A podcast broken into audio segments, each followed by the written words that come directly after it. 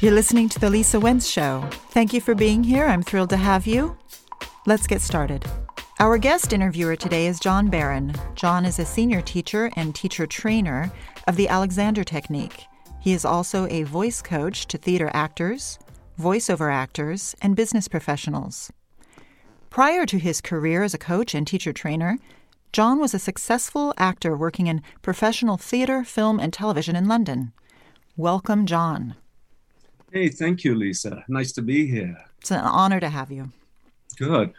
So, with that and adapting to that form of communication expression, what should your listeners be thinking about when they're when they're considering all that stuff? Yeah, it's an interesting question. You know, as far as the training is, training is concerned, on my end, it's very it's very similar, right? You you still use language in a way that evokes an emotional response or really conveys meaning, and so the, the the the core of the work on any kind of presentation or a talk or meeting strategies is the same. However, um, adapting to being on a screen I think one of the things that I've noticed in terms of mistakes that people are making, and, and this isn't meant to criticize because how do we know how to adapt until we start doing it, right, and get feedback, is that I feel like because they don't feel like they're being seen, because they're, mm-hmm. you know, if you're doing a presentation through a Zoom meeting, you've got your slides up and you're just a little piece in the corner, right, on the on the screen. And it seems as though there's quite a few people I've worked with that feel like, well, I'm not really being seen. So they they um, I wouldn't say it's decreased their nervousness at all, but they tend to just read off their slides or they tend to just show up and speak without a whole lot of presence. And you still have presence. If we didn't have presence on camera, we would never have a commercial sell anything, right? we, we, we wouldn't have these crazy Academy Awards if there's no presence on screen. So, uh, you know, one of the things I really want people to hear with this is you still have body language. You still move appropriately. You still breathe appropriately. And you still make sure that your aim, your objective is to connect to the listener. It doesn't matter if you're going through a device. Mm-hmm. You know, you don't get to just, you know, sit back and let the slides do the work for you. You still have to really talk to them. And I think possibly um, being even more clear and more concise than you would be in person because of the culture of the, I'm just going to call it Zoom culture. It's so, um, it's hard for people to be on screen eight hours a day in meetings. And some of my clients are, the, are experiencing that and have been for a year now. It's a much more draining thing to have to be hyper focused into your computer as opposed to walking from one room to the next and you know having spontaneous conversations and these kinds of things which make us feel more alive whereas i think the the screen challenge is that it drains us as listeners does that make sense john it makes a lot of sense too and i'm thinking too is that as we're moving into uh, the era that we're we're in what about the the vocal fashions that one has to deal with the styles you know that start to come out the the uptalk stuff, the vocal fry. What's your take here? How, how are you dealing with that with your clients, etc.? Well, I love that question because it is part of the California Valley accent, right? So. Uh, when I was in my training at Central School, I had to stop with the vocal fry. I had to stop doing that, and uh, because I couldn't. It's not that they were going to fail me, but they didn't want to turn out teachers that had any uh, slight um, whatever, a slight use that was going to damage or sound unhealthy in terms of the vocal folds, right? And the vocal tract. So I had to get rid of that uh, vocal fry there. And then, and interestingly, I came back. I know this isn't answering your question yet, but I will. I came back to California, and after a while, I thought, you know what, this is my accent. I'm going to have some vocal fry. I am going to have rising intonation, which in the corporate world we call uptalk mm-hmm. because that's where I'm from. And one of my best friends, who's uh, the head of voice and speech at the Liverpool Institute of Performing Arts, said something similar to me. She said, Look, I'm from Manchester. I am going to have a glottal stop occasionally. That's who I am. Period. I have a healthy voice, but I'm not going to completely change my accent just to be a voice teacher. So in any case, I just want to I just want to stick up for my fellow Valley girls out there first. And as far as um, whether you're on screen or off screen and in live and in person doesn't really matter. We do want to have a rich resonant sound.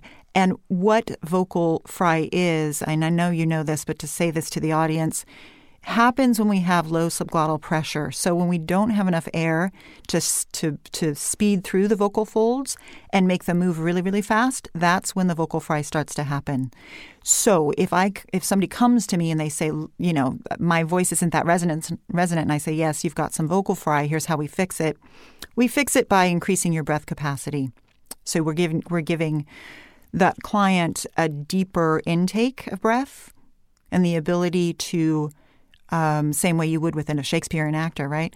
The ability to speak for a long enough sentence to get their get the energy going all the way through that thought, as opposed to frying out at the end, or what a lot of Americans do, which is to trail off at the end. So it's really about building breath capacity is the answer to that. As far as rising intonation, I think rising intonation can can go if you are pretty aware of it. Once you become aware of the habit, is really what it's about. And if if I'm in person training, then I will give them physical objects to to uh, land with. So I will throw them a heavy ball, and then as they speak, they have to catch the ball. Uh, as they throw it, they have to throw out the ball so that it's they're sending their voice out in in a in a hmm, how do I put this with the, with their pitch staying pretty much the same instead of the rising intonation up talk, which is when your pitch rises. So there are, you know, there's tricks and techniques and, and, and training systems for that. But I think I, am not going to get off that Valley Girl thing. I think that it's important for people who get that kind of feedback to remember, yeah, everybody has an accent. And maybe if something's really repetitive and distracting for the for this particular country or this particular uh, San, Francisco Bay Area, then okay, maybe I want to change it or calm it down or shift it in some way. But ultimately, in the end of the day, it's about choices. Do I have the means to change? Do I want to change? And how do I want to change? Yeah. As opposed to, oh, I have to do this because it's embarrassing and I and I'm getting bad, bad feedback. You know what well, I mean? I, I totally do. And I think it's so important that people really value their accents. Don't try and change them, just become clearer, perhaps. But mm-hmm. I, I, like accents. I think it's great to have these different accents. But when some of them start to limit communication, or they can be damaging vocally, like the you know the Valley Girl vocal fry stuff, um, yeah, we want to perhaps think about it slightly differently. Mm-hmm. So another thing we talked about the vocal fry, the uptalk, etc., etc. You're working with with people who are, who are having to do quite a lot of public speaking, and I love it that you in this conversation you're able to go into details to explain much more about what your vo- what your vocal toolbox is or your communications toolbox is. I think a lot of people will find that really quite important and fascinating to start to understand. What I'm seeing is that that a lot of delivery that happens in public speaking comes from the this motivational um, aspect, and we have a lot of motivational speakers. And I was going to ask you what your take was on that. If they're wanting to inspire people, how is it how is it best delivered and and if you're trying to deliver something that's really important to you what kind of things can people be thinking about more vocally or that's away from this just general habit of phony enthusiasm with the motivation mm-hmm. so you're asking about people specifically who want to go into or who, who are already in the the speaking circuit as motivational speakers? What's my advice to them? Is that what you're asking? I think there's that that that absolutely, but also I think people use that as a model and and copy it. You know, when they're giving small presentations now and again. Got so it's not just the professional motivational speakers. It's okay. That establishes perhaps the style and the fashion, but how is it being played out by a lot of the people that you might be working with who are giving giving talks, speeches now and again, rather than you know on the circuit three or four times a week. Got it. I got it. You know, I don't run, and maybe it's because I haven't been aware of it, but I don't feel I run into that particular thing, the modeling of hmm. motivational speakers as much. Mm-hmm. I have ran into a lot of, I want to sound like Eric Schmidt, but I want to sound like Eric Schmidt after 30 years of training on his part in the next five months. You know? right. I, I, run into that more often, right? Um, the, the, hairdressers, you know, they're, they're, in the hairdressers and they want to look like, you know, yeah. Paul Newman or something, and I want that haircut. yeah, exactly. I mean, you know, look, I, I have empathy for this because, again, I'm here I am in the San Francisco Bay Area. It's competitive. And yes. when you work with founders, they're they're in a heavy competition, right? And they're trying to raise money, or they've ran, raised a lot of money. They've got a lot of pressure on themselves, and so on and so forth. So, mm-hmm. I get it. I, I get the desire, and to be honest with you, it's one of the things I do well. If I can just, you know, promote myself here, is that I do take people from point A to point B pretty quickly. I know there's a lot of other coaches out there that will say things like it's a three month minimum to work with me, or it's a six month minimum to work with me. I don't believe in that. That that to me is too cookie cutter. You could make in 10 sessions or less, sometimes less, huge amounts of improvements with people who really have the speaking of motivation, the motivation to do the work. So in any case, but let's get back to the modeling part. I think that um, you know, mimicking and just and again, this may not be answering your question, but from my perspective, mimicking is not a great idea. You you might do a little modeling of like, oh, you know, when that person that I'm watching is it's really effective the way they speak, and I I can see what they're doing to some degree. They're telling the story this way, or they really yeah. use their body language well, and we can always learn from each other. I mean, that's we're human. We're going to learn from each other if we're open minded. I think that's lovely, and I think it's fun and and it's great, but when we start to think of things like, oh, I'm going to do this kind of speaking because that motivational speaker is really successful. And uh, so that must be the way to do it. I think that's a little bit on the silly side. I think that, you know, motivational speakers don't all speak the same. Um, but they do tend to have a certain style of upbeat, extreme extroversion, um, just get past your get past your blocks. Let's do this together you know that kind of thing. Almost like the tony robbins energy would be a really extreme example of that. Mel robbins the most booked female speaker in the world is also a little like that. And, and it's not that she's not down to earth at all or that he's not down to earth at all. Um, they show up as their authentic selves. I think that they are being authentic but when we look at something and say, oh, well, that's how to be a great speaker, I'm going to be like them, you lose your authenticity. And no one, no one is moved, persuaded, or influenced by someone who is pretending, completely pretending to be someone else.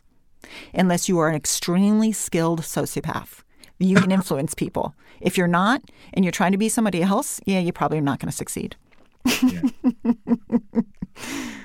How's that for an answer? That's a great answer, actually. I think, and I think a lot of people listening, or some of the people listening, may be thinking, like a lot of people do, well, yeah, I want to make some vocal changes. I want to make changes in my communication, etc., etc. I then there's the there's the time, or uh, perhaps even the finances for some, or for a lot. So with you, how can you help people make significant changes in a short time? And what does that really mean? What does it really mean? Well, it means, you know, in the first session with me is very thorough. I go through I go through pretty much it all. We look at the mindset, we look at you know whatever they bring to the table because there's varying levels of fears of public speaking. Sometimes it's just a little bit of nerves and butterflies, which many people get, or maybe they don't see themselves at the same level as other people, so it's a switch in the mindset there. That only takes a couple minutes, you know what I mean? It's it's bringing the awareness in. Uh, then we can go all the way up to intense fears of public speaking because of trauma. And I've talked about trauma a lot. Uh, you know, being raised by caregivers who told you to sh- keep your mouth shut, uh, that you're dumb, that you have nothing to say. You know, I've, I've dealt with a lot of people that have gone through a lot of abuse, both in the home, in the educational system, bullying, and so forth. So we have to unravel how that's affected them. And why am I good at being able to do this? Because my whole, you know, my for those who don't know, my background, um, it it wasn't an idyllic childhood for me. You know, I noticed very young that my mother was an ill person, that she was mentally ill, and that I was not going to have uh, a normal childhood. I noticed it at four.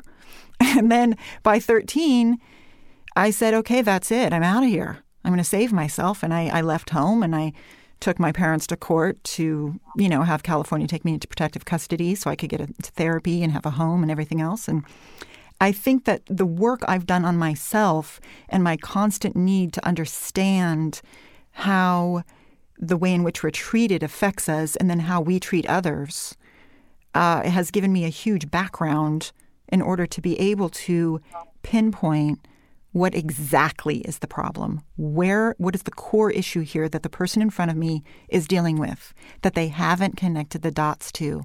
You know what i mean yes and i, I remember lisa you telling me that i was many years ago that you'd actually left home at the age of 13 and and i was oh, taken aback by that because that, that takes great insight and courage for someone to do that uh, in those difficult situations at that early age. So, you know, having having that as as a strength in a foundation, I can yes, of course, it's going to translate into the work that you do with people because we really can only understand another when we can experience something similar ourselves, and which is really, I think, what makes the a lot of the really great actors, they're able to, as Vanessa Redgrave says, share their vulnerabilities with the audience. Mm-hmm. Yeah, and then as a coach, to be able to connect the dots quickly for people, not not too quickly, not if you don't really get it, um, mm-hmm. but to get to establish trust right right away. To you know, my clients know I'm on their side 110 percent. They know that I'm rooting for them. There's no question about it. So the trust is it happens pretty quickly with me, I think. And so yeah. the ability to quickly connect the dots for people is have them think look at things through a different lens than they're used to. That will help speed up the process of healing any old wounds or just shifting the false beliefs. Beliefs are huge, right? And then the the work physically you had said a minute ago you know that's that's it takes a long time. You're not it just just like anything you don't just suddenly start playing tennis and a week later you're you're Serena Williams or something. It's not like that right? It does take time. But what you need in order to be a, a an effective speaker in your career doesn't is not necessarily the same requirement as let's say I, as I said before the Shakespearean actor at, at the Globe or something you know in right. London.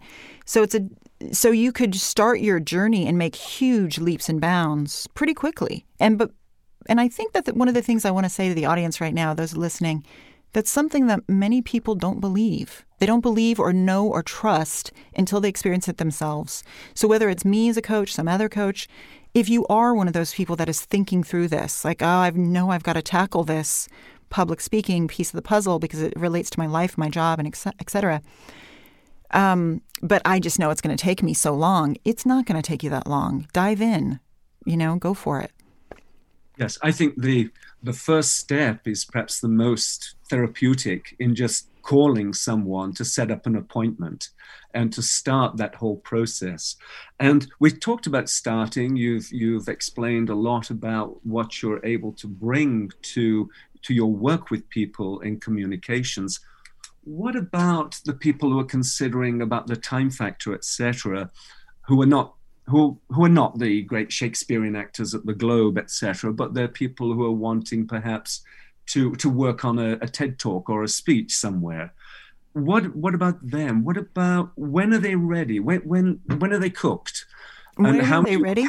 That? Yes. When, you as re- you as a coach, how how do you get to the point where you start to realize, well, this is the we're coming to the end of what this person was originally needing so that you can pass them pass them along you know pass them out into um, into the public speaking world or whatever it, where wherever it is they're going well you know it's not as though i'm holding them hostage i don't have any shackles in my contrary to popular belief i don't have any shackles in my office honest um, no, I don't. I don't. You know, um, that's a different profession. Let's let's move off that. So here's what I think.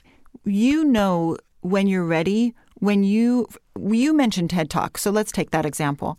When you know that you have something to say, that you have a story to tell, you have something that you can say better than anyone else. That there is something you've experienced, researched, whatever it is, whatever the topic is, that you know that you have something to articulate that people need and that you can share it through your own lens in a way that no one else can. And you have to ask yourselves those questions What is my one story? What is my big story? What is it that I'm offering the world? You know? And then that from there is where you can then start to write that speech or the script or bullet point it, work it out, you know, and start the work. Right, because it connects to to the the essence of the person, and that that's the authenticity. Um, yes, and it, and hopefully connects to the human condition. Yeah, nice one. So on that note, I just had a, a final question, if that's right. I I was thinking, okay, I'm going to put cast you in the role of Obi Wan Kenobi here, and just ask you what's what's the vocal communication future look like to you? To Obi Wan. wow, that was a left field question. I'll tell you that. No, I'm just kidding. Uh, to Obi Wan Kenobi, um, let's see. What what does the vocal training look like in the future? Is that what you're asking? Well, really, what's the what's the vocal scenario? We talked about how the, the world's changing, the demands of you know the lockdown, the Zoom, etc. What's happening with with large companies? What's the old stage of a person standing up there in front of a couple of hundred people without a mic? Obviously, that was many many years ago.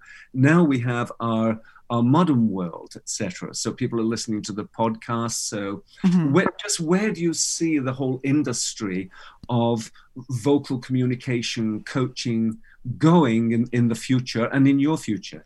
Mm-hmm. You know, it's funny. I might be very naive in saying this, but I don't think as an industry it's going to change that much. Yes, of course, people had to pivot, coaches pivoted to online training, and some completely pivoted 100%, and that's fine. That's their choice.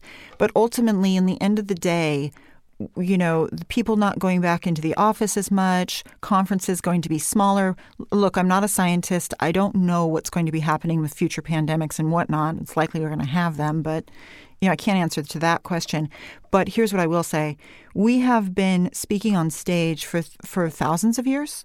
When did yeah. Thespis step out? You know, and uh-huh. we have needed to gather. We have been natural storytellers. Human beings are storytellers. It's what we do. We communicate, right? And the need to do that is just as great now as it was before the pandemic, and to some degree, I think even more so, because we've been missing the energy, the, the collective energy of others. Thank you, John. Well, thank you, Lisa. I enjoyed it.